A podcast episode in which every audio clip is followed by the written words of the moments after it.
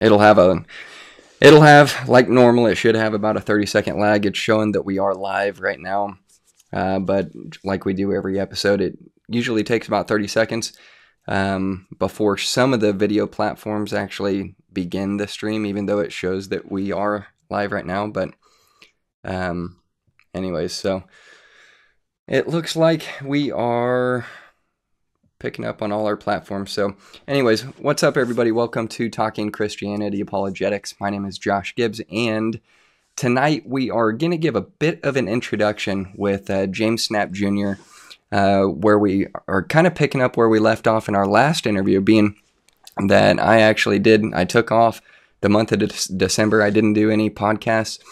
Um, and so with that, I mean, we've just got a ton of stuff that's lining up. I want to give you some of the information Um, on what to expect with upcoming podcasts and debates and different conversations that we're going to have, including this one with James Snapp. Uh, so let me play our introduction video, and then we'll we'll get right into it. Make sure today that you leave this place knowing that you are saved to the glory of God. Thanks. That one I'm going to choose. If you believe that, friends, you don't know the gospel. Is that the wonder of the cross is that no one gets injustice. If you if you end up under the wrath of God, it is because you've rejected his provision for you, and you are justly punished for your sin. I think to what the scriptures teach. I think the Bible does teach that God desires the salvation of all men, and he has provided uh, for uh, the, the salvation of all men. And therefore, anyone who, who ends up under the wrath of God, it is because they have rejected his provision for them, and they are justly punished for their sins. So the question my... that seeks to provide an answer to this question, for whose sins did Jesus die? The extent of the atonement asks the question, for whose sins did Jesus die? There are only two answers, two possible answers to that question. Either Jesus died for the sins of some people, or Jesus died for the sins of all people. All right, so for whatever reason, this is different. It's not showing, it's not showing you on there, James. Um, when I, I can see you on Skype, but in my video platform, it's not actually translating your video stream into my platform. So that is something that is an issue on my end. The camera, add a Skype guest.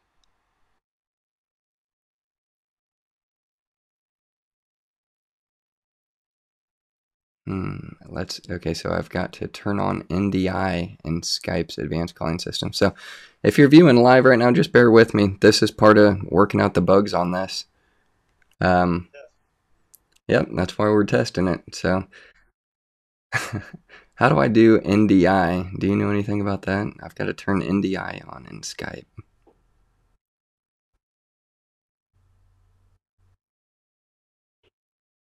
I would think that'd be an audio and video.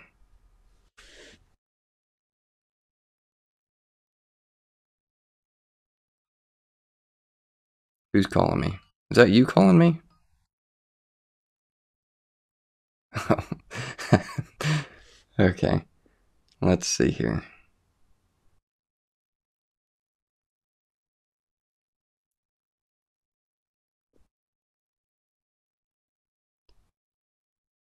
Allow N D I.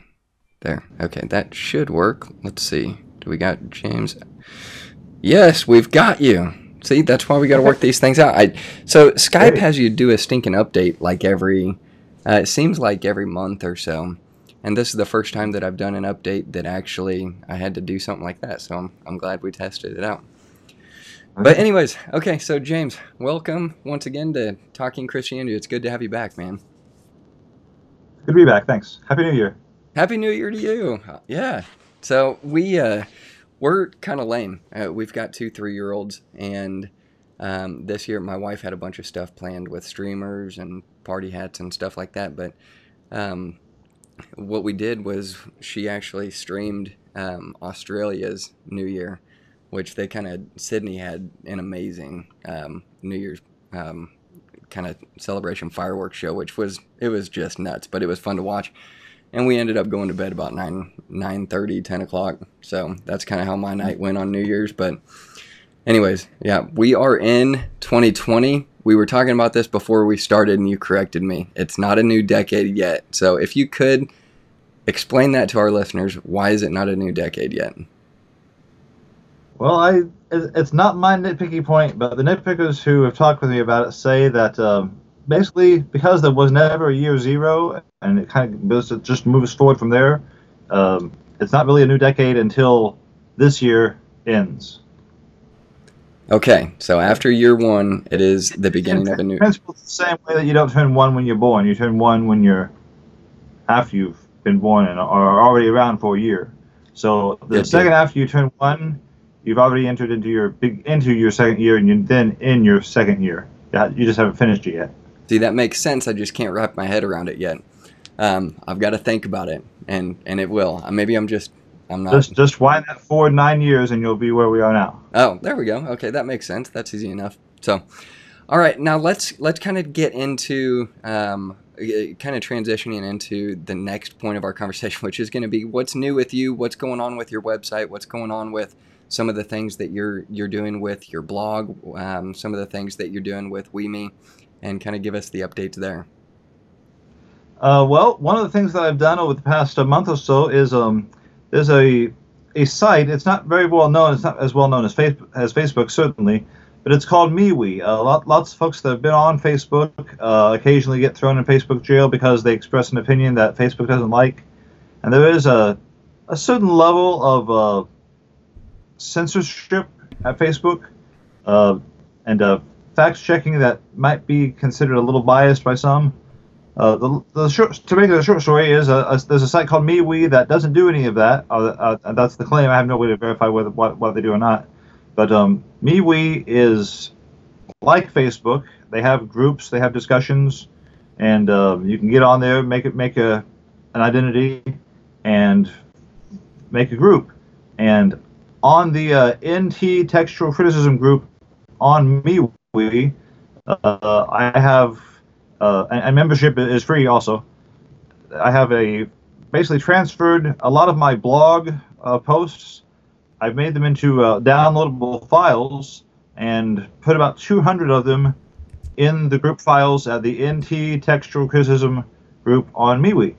So anybody that wants to go to MeWe can just join MeWe. It's free. And then you join the group, and that's also free. Um, and then uh, you'll have access to download to your heart's delight those two hundred files. There's a little bit more than two hundred there.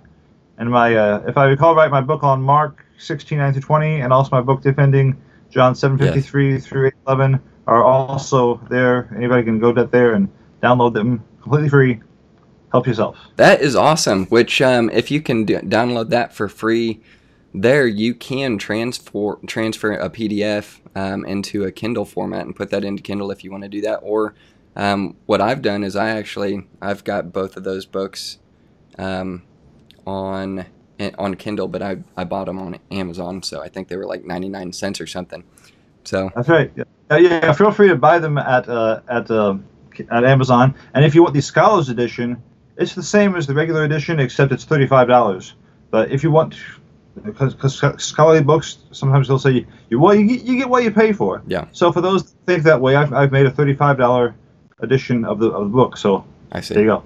Cool. Hey, I did not know that, so I'll have to check that out. Um, okay, now um, we are, we're going to have a conversation tomorrow night. This is kind of work to, the, the point of tonight is to work out some bugs and to get the information out there to those of you who are interested in watching the live stream tomorrow. Um, let's let's talk a little bit about what we what we did talk about, if you want, and um, where we're going to pick up where we left off, if, if you want to go in that direction. How do you want to how do you want to get the information out there to us? I think uh, when last we left, we were kind of working through some some you know the the chestnuts, you know, because it's been Christmas time where there's chestnuts chestnuts roasting on the open on, on a roaring fire. So I think we were visiting some of the uh, the chestnut questions, the ones that always come up in casual discussions yeah. about manuscripts and the New Testament, And uh, Luke twenty-two, uh, forty-three through forty-four is one of those ch chestnuts. Yep. Um, I don't know how we got to call them chestnuts or where this saying began, but there's a connection. No, that makes sense. Um, and and yeah, it was it it was we had a it it was a really good conversation, and we got into a couple of the variants, which are you know a couple of the variants that everyone wants to talk about. It's a, a really common conversation when it comes to the ending of Mark sixteen. Uh, or the woman caught in adultery in, in John seven fifty-three through eight eleven. So we talked about those two, and we have so much more that we wanted to get into, which, like you're talking about, Luke twenty-two, forty-three through forty-four, that's going to be, uh, if I remember right, that's Jesus in the Garden of Gethsemane, and a couple of the variants there, it, one of them I know is in verse forty-four, where it's, it's uh, uh, uh, talking about the, the drops of blood falling to the ground. Um, but what's... Yeah. It, it, it's essentially one one variant. Maybe there's a few little itty bitty subvariants, but it's, the the big question though is, are those verses in there or are they not right, in there? Right. And uh, all the way, you know, it, incl it includes the angel, but it also includes the drops of blood, okay. Jesus being in distress, angel coming to strengthen him. All that's within these two verses. Okay. And sometimes you'll hear an, an, apolog an apologist say something like, the uh, we got these two big variants here in John and Mark, and all the others don't amount to just one or two verses. Well, this is the the next in line. This yeah. is uh, two two big verses. Of course, you got the the subscription of Romans as well, but uh, this one in the Gospels is is the next biggest one. Yep. In terms of in terms of size. Well, and then uh, not only that, but uh, the next one that we're going to get into is probably the most de debated uh, variant in the whole Bible, um, being the Comma Johanneum, first John five seven. And uh, that would be over the heavenly witness, um, the Father, the Son, and the Holy Spirit, bearing record in heaven. Um, oh. So I think you and I, are we going to get into that at all? Uh, we, we can, yeah. Okay. And in fact, at the, at MeWe, uh, one of the files that can be downloaded there is a, a set of five different essays uh, that all pertain in one way or another to the yeah. Comma Johanneum. I've, and I've read those. Um, and I've got to look at MeWe because... you brought it up tonight, which that is the first time I've ever heard of it. Um, I was looking at the website a little bit before we went live, and um, it's it's interesting, man. If it does everything that they say that it that it does, and that you're telling me that it's capable of doing, um, that might be the platform that a lot of people are looking for. That are, you know, really being policed on on on Facebook or YouTube, um, different different places that are kind of bringing a political agenda into the platform and limiting free speech and those kinds of things that so many of us that are doing what we're doing tonight have concerns with, that kind of thing. So that might be a good thing.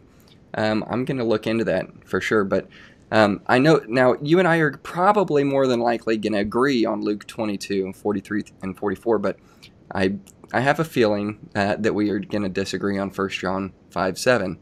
Um, so if you, if you don't mind, I'd I would like to have it have a chance tomorrow when we get into it to just kind of give um, a little bit of my take on it, and then we can dial, dialogue back and forth. I think that'll be kind of fun. But um, it, if we don't, if we don't, I, I don't want to spend all the time on first John five seven. I don't want to spend all the time on Luke twenty-two, but um, just enough to make the conversation a little bit interesting and dialogue back and forth and throw some ideas at each other. But what do you think about that? Oh, sure. Yeah, yeah. We don't have to wrap, wrap everything up with a boa in just one session. Yeah, that's true. Okay, that's true too. So, um, which we've got other variants that we were looking at as well. Mark one two, uh, whether it says in Isaiah or in the prophets, and and so many people will say like, you know, hey, it it if if you if you say that it's it's a reference to being in Isaiah, that it this is an actual error that's in the Bible, and you can't trust the Bible, and people use that as an excuse to say, you know, you cannot trust the Bible if it makes a doctrinal or even historical claim that is historically inaccurate, um, that's easily fact-checked. So that'll be an interesting one if we get into that. But what was the third one that we were going to talk about? I can't remember off the top of my head, and I haven't looked at, at the note yet. Well, we're going to look into the uh, the doxology at the end of the Lord's Prayer. Yep, yep. That'll be and, uh, Matthew six thirteen. Yeah, yeah. And also, also uh, in, in Luke twenty-three, when Jesus is on the cross and he says, "Father, forgive them, for they know not what they do." Uh, or does. Yeah. That, uh, does he say that? Well, if you ask guys like James White, they would be inclined to say no. If uh, Bruce Metzger would obviously uh, go with the Alexandrian text. But um, but if you look in some of the other resources that are out there, um, and, and again, just go to my blog and type in the reference, you know, you'll find you'll find an essay. Yeah. Uh, and also at MeWe, the essay is also downloadable there. Um, I think there's a strong case to be made to say that people didn't like the idea that Jesus said, Father, forgive them, yeah. because they associated that with the idea that, well, wait a second, Jerusalem was destroyed forty years later, the wrath of God falls, how is that forgiving the Jews? And so did, did the Father just say, ah, oh, no, it's, I'm, that's not gonna, that's not going to happen. Yeah. So you can see how in the early church, um, some rather reckless scribes would say, you know, I'm not going to say that, that that's impossible, but I think that it's going to raise too many questions for people if we have that in the text. We're just going to keep that to uh, you know, the mature, and we'll, we'll let, we'll let the, uh, the young and innocent folks out there have a text that doesn't have that problem in it. Yeah. Because I think some of the, if you look at some of the commentators, they did see it as a problem. Yeah. And uh, I think it's uh, Lincoln Lumel, but uh, again, just go to the essays and has the, the exact uh, references. But uh, lots of commentators have kind of given Metzger some pushback and said, uh, actually, there's really good reasons why people would take it out. It's people would see that as, you know, can you imagine yeah. what guys, guys like Porphyry would, would, would say when when they, they see that in the text? They look at this. Uh, Jesus you know, said, Father, forgive them, and forty years later, here comes the wrath of Rome. Right, right. Yeah, that's true. So, yeah. So even, even, even if there, there were clever people in the church that could say, well, we can get around that, uh, well, one easy way to get around it was to take it out. Yep. Now, that is interesting. That's going to be a fun conversation to have, which, speaking of that, uh, for those of you who do not know, this is kind of a, an announcement, something to look forward to. Um, let me pull the date up because I want to make sure I've got this right. But uh, we are going to have a conversation. Uh, James Snapp Junior, Um, Peter Gurry, and Jeff Riddle. We're going to have kind of a roundtable discussion. And this is the kind of stuff that I, I want to be able to toss back and forth um, and, and kind of have some ideas with these guys who hold three different uh, views on the, the text um, and, and to kind of compare and contrast and just, and, and just to have those conversations that um, are with guys who have studied it so much and um, have a lot to offer when it comes to a conversation that's very much needed. So that's going to be fun. I really can't wait for that. That's going to be on the eleventh. Nope, not the eleventh, the twenty-ninth. So January twenty-ninth at nine p m And um, that's going to be fun. We're going to have some structure to it. We'll have uh, real brief introductions. The whole point of the, the that particular podcast is going to be to give these guys the opportunity Um, to throw some of the tough questions towards each other and open up the conversation and dialogue as much as they see fit and uh, not be constrained by a time limit. Um, and, and we do have um, a time structure, but it's not set in stone like, hey, we've, we're sticking to this five minutes, we're sticking to this ten minutes. And we'll explain that when we, when we actually go live. Um, but I really wanted to structure it in a way that is, is going to be the kind of conversation that's really profitable. Um, that, that you guys can iron some things out and go back and forth as much as needed. And then if you get to a point that you're like, hey, you know what, uh, we're ready to move on, we'll move on and, uh, and and do it that way. I think it'll be fun. But anyways, James, what do you think about that? I think it'll be helpful. Yes, I, th- I think it'd be, it'd be nice to have a just kind of a, a loose uh, and somewhat casual discussion. Yeah. Uh, one of the things I hope we can bring up there is Uh, the difficulty that we ha- face when the Byzantine text has the shorter reading.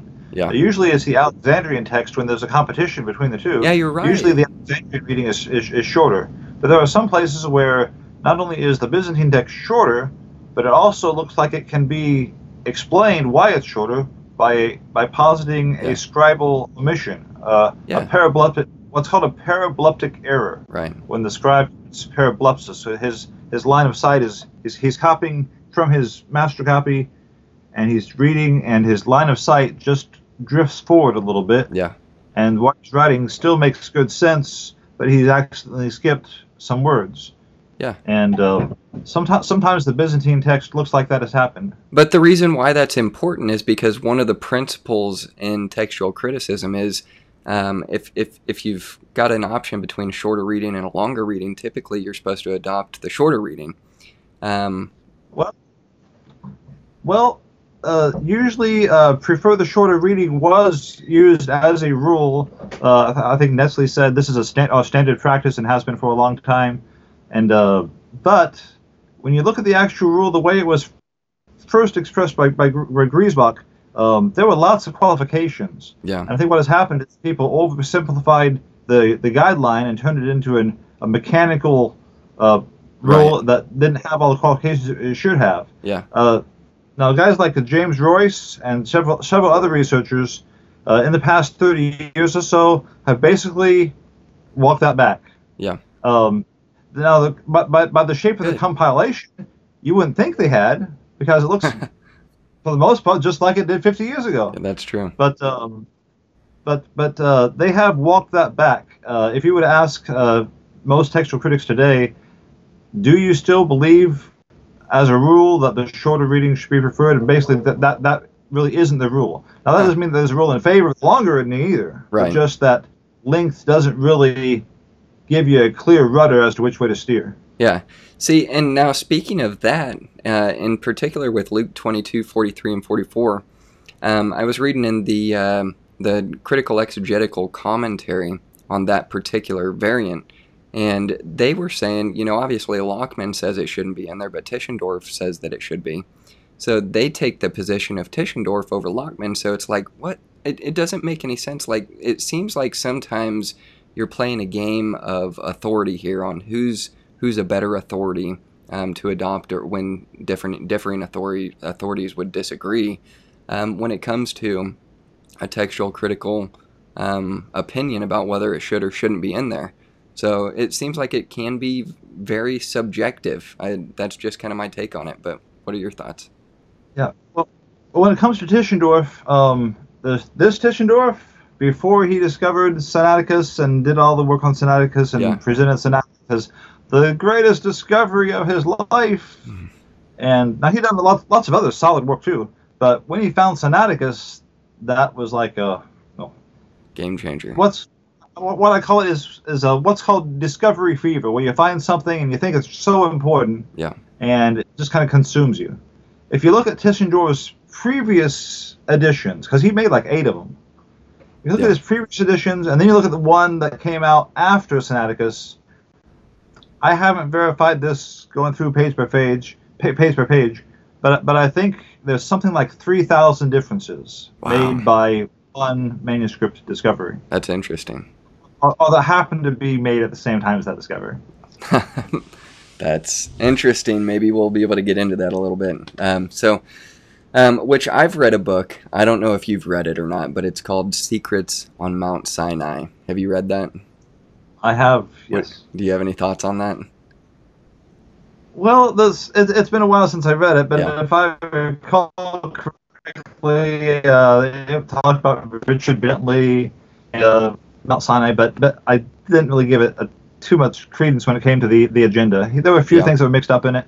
Yeah. Uh, But I, I'd have to go back and, and reread it to really be specific about my critiques. Yeah, it. It's been a while since I've read it, but um, yeah, it does seem like there's a bit of a narrative in there that's uh, maybe not one hundred percent historical. Um, but anyways, all right. So now we're going to be looking. We're looking at three main um, textual variants tomorrow, and we'll see where we, where we're at on time with that. But we do have some other topics that we would like to get into, which you kind of touched on here, which would be confessional bibliology. Uh, some people adopt that name. I don't adopt that name, and I actually did talk to Jeff Riddle about this. Um, he holds it. Um, he he he likes to use uh, the confessional text term. Uh, Robert True Love likes to call it. Uh, what does he call it? He calls it the canonical text. I would prefer to call it the canonical text um, because that's one. That's the position that I hold. But I'm not Reformed, so I don't like the idea of a confessional text. Um, I told Jeff, I said, well, you know, I think that it's a little bit too exclusive. It, it's, you know, you're you're isolating some people out when you want to call it a confessional text verses. Uh, but anyways, you've got the idea there, confessional bibliology. Um, and that's, uh, you know, what, what you were talking about with some of the minority readings in the T R. It's not Byzantine majority only. Uh, it's not an eclectic version of Alexandrian manuscripts only. Um, although there are some variants that the the T R goes with an Alexandrian reading over a Byzantine reading. So um, that that's definitely going to be an interesting conversation if we get to that. Uh, but more or less, I think I'm more interested in getting your take on that, um, which is going to lead us into the conversation of the inspiration and preservation of the Bible um, in terms like inerrancy and authority. And especially when we get into the conversation with Jeff Riddle and uh, Peter Gurry on the twenty-ninth, we've got a topic in here that James and I actually wanted to talk about before we had that set up, which was um, kind of a conversation on the C B G M, which is the coherence-based genealogical method, and it, which is interesting because we're going to have Peter Gurry on, um, who worked with, uh, uh, is it Gary Wasserman? What is, is that? Tommy, Tommy, Tommy, Tommy Wasserman. I don't know yeah. why I'm thinking Gary. Yeah, Tommy Wasserman.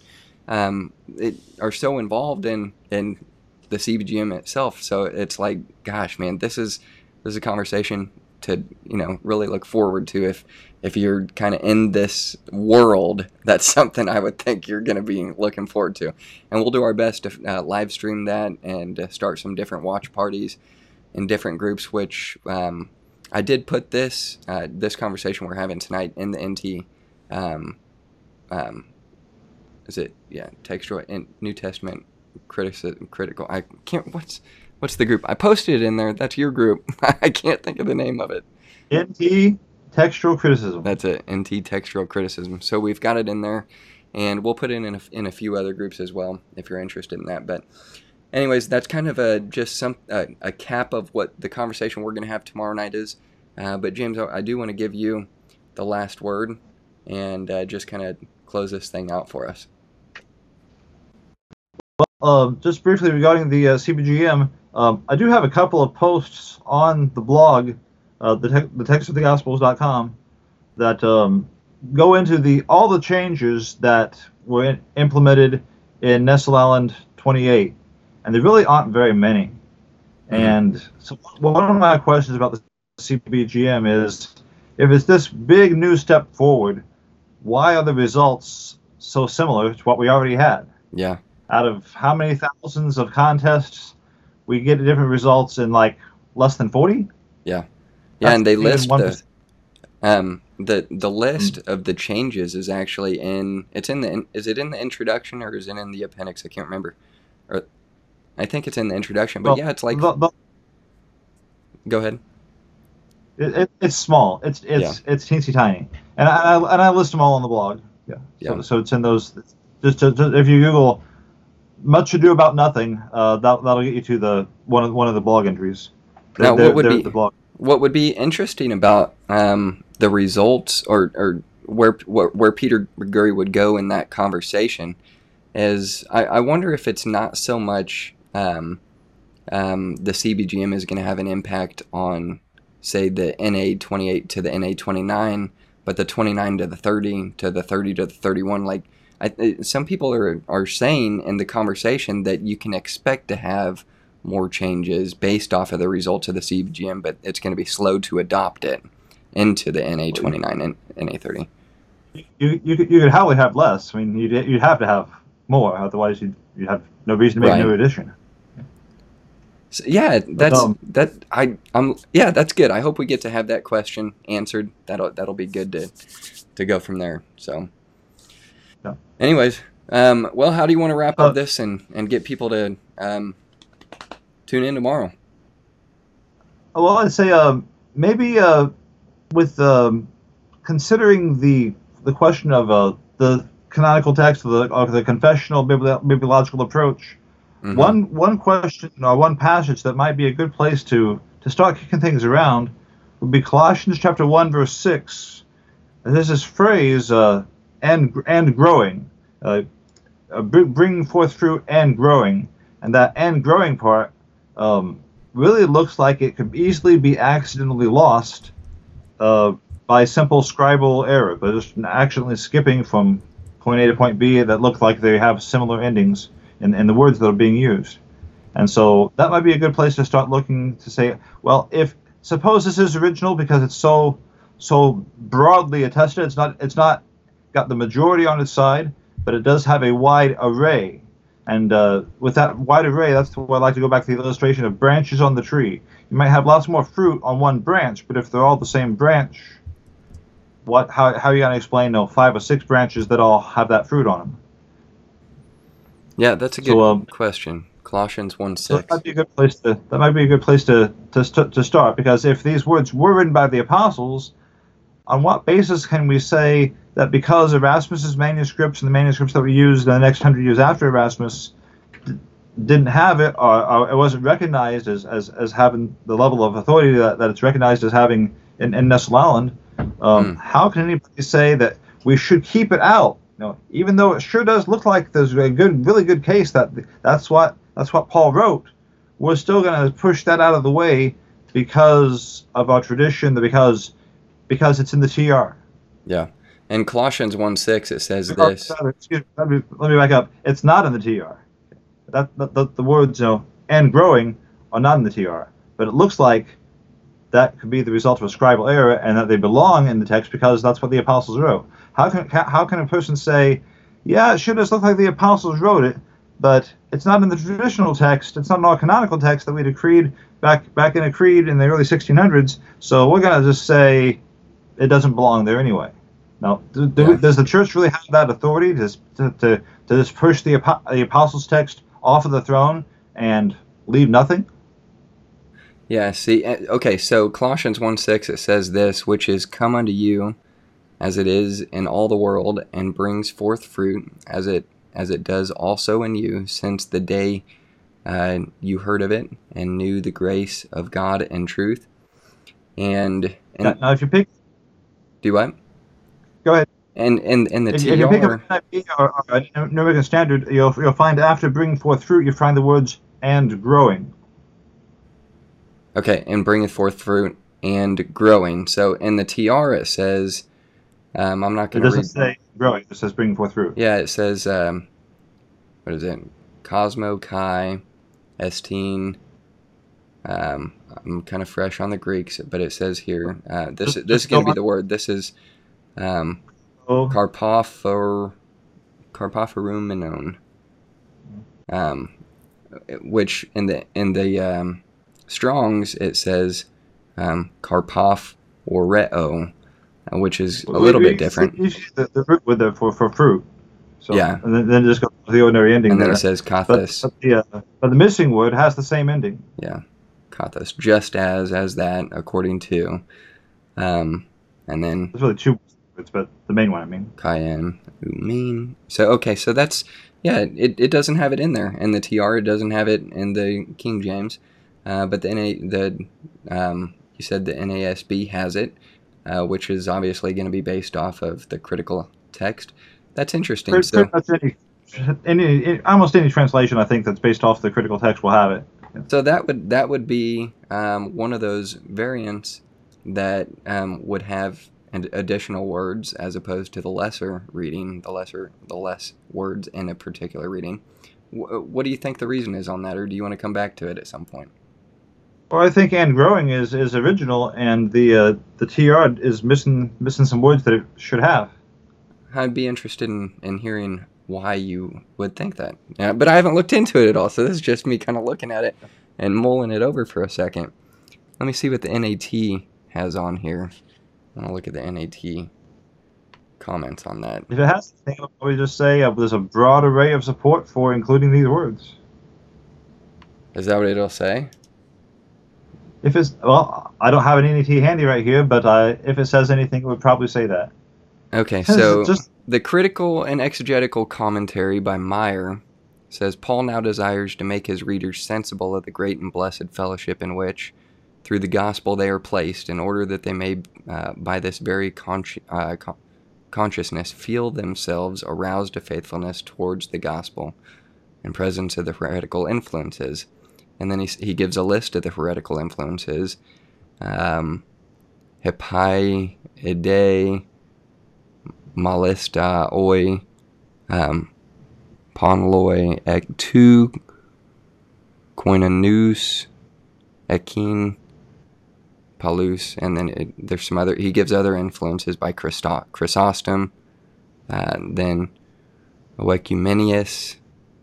Well, it, it might be easier if you if you just uh, go into Nestle-Aland and look in the apparatus. Yeah.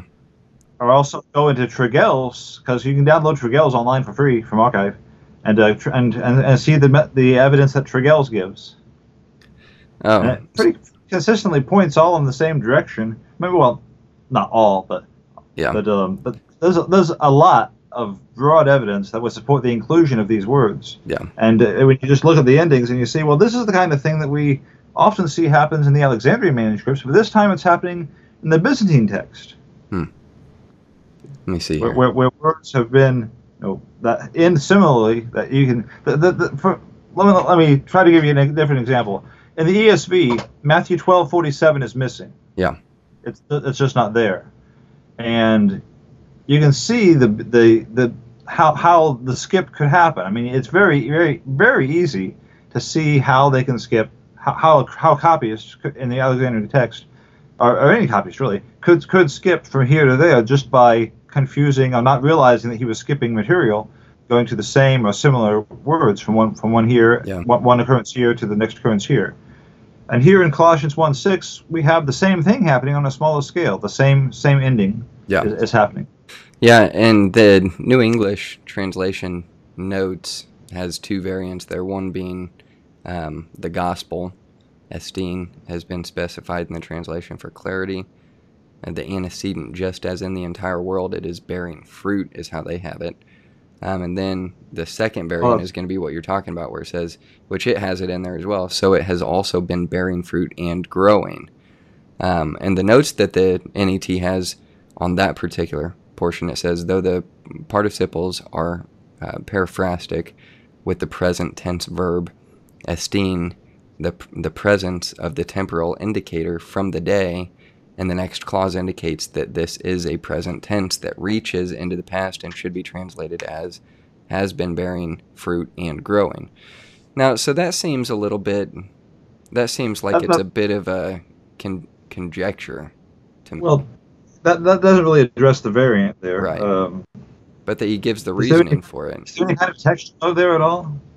I don't see, I, but I don't have, um, let me pull up the a different, let me see if I've got. I'm using. I'm trying to find it in my digital N E T, well, I've got the, but it takes a while. I have the Society of Biblical Literature Greek New Testament twenty ten on here, and it has. And see, this is kind of yeah yeah. There's there's, there's no note. There's no textual note on this one in the N E T. Athos Kai and Umin. Not the edition that I did anyway. Yeah, it's not in the um the. the S B L G New Testament of twenty ten either, so that's kind of interesting. Uh, oh, it would, there would have to be. Here, let me screen share oh, yeah. here. This, this. I'm going to see if you can see it on my screen. Okay, I'll, I'll try to hunt it down in mine too. Sorry, folks, this is slowing us down here, but uh, for a good cause.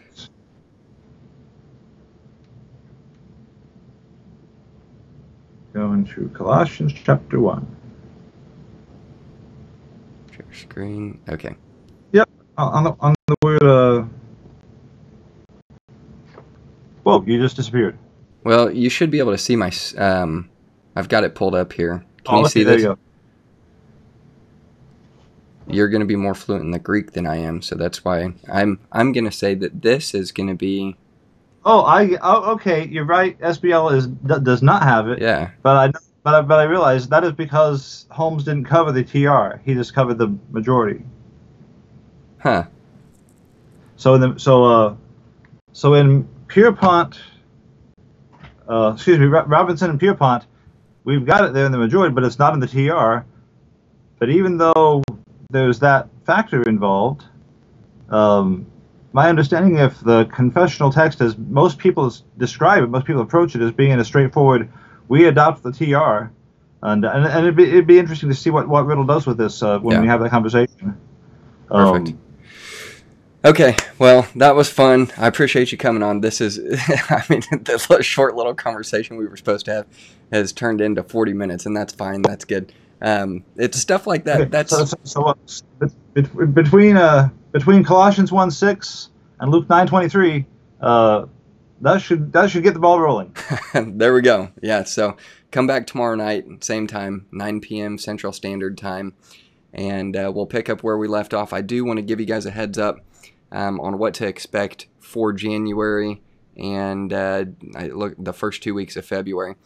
So tomorrow is going to be with James Snapp. We're going to pick up where we left off and talk about everything that we've talked about already. We're going to talk about then on January eleventh, Jonathan Williams from Word of God Speak Ministries is going to come on at two p.m. We're going to talk about uh, the doctrine of election. Uh, then on the twenty-ninth, we're going to have a roundtable discussion with Peter Gurry, James Snapp Junior, and uh, Doctor Jeff Riddle. That'll be at nine p.m. as well. That's going to be a fun conversation. Then on the thirty-first, I am debating uh, the, a Catholic apologist, Louis Dizon, and we're going to be uh, debating the doctrine of justification, um, and that should be really interesting. He he recently converted from Reformed the- theology to Catholicism. He grew up Catholic, um, was converted to Reformed theology. I, I want to say he was in high school when that happened, and then com- reconverted, he says, crossed the Tiber back, to cross back over the Tiber. Um, and now he's he's a Catholic and has done a, a one eighty on the doctrine of justification. It, it, in that particular sense, he's wrote an artic- written articles about that uh, particular experience. There's a couple articles that he's written about that particular experience, but... Um, he was said to be the next James White for Reformed theology when it came to uh, debates. So this should be kind of an interesting conversation. I'm looking forward to it. I've never debated a Catholic um, ever.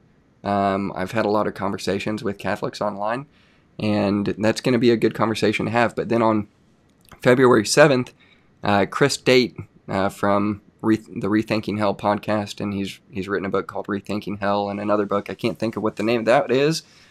Um, But we're going to kind of have a dialogue, not a debate, but an open discussion dialogue on the doctrine of hell, whether it's conditional immortality with uh, total annihilation, um, or is it eternal conscious torment and an immortal soul. So that's going to be a fun conversation to have there as well. And then finally, this is the, the last thing that we've got on the calendar, February sixteenth, Randy Krakowski um, from line for jesus dot org.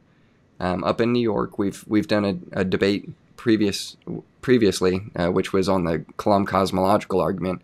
We're going to de- be debating the origin of morality um, on February sixteenth. So that's going to be a fun conversation to have as well. And that is kind of what to look forward to in the next month and a half, but uh, kind of a full schedule, a wide array of topics. Um, but it's a lot to look forward to, and it's it's been fun having a month off and kind of being able to prepare for those things. So anyways, um, I don't mean to keep you through that, James. I appreciate you staying on and uh, coming on tonight to work out these technical difficulties so we don't have to do it tomorrow. So, all right. All right. We'll catch you tomorrow. Have a good night. Okay, have a good night. You too. Thanks again. That'll work. Have a good night, everybody. I'm just going to cut it here and not do our ending scene. So we'll see you tomorrow. Bye.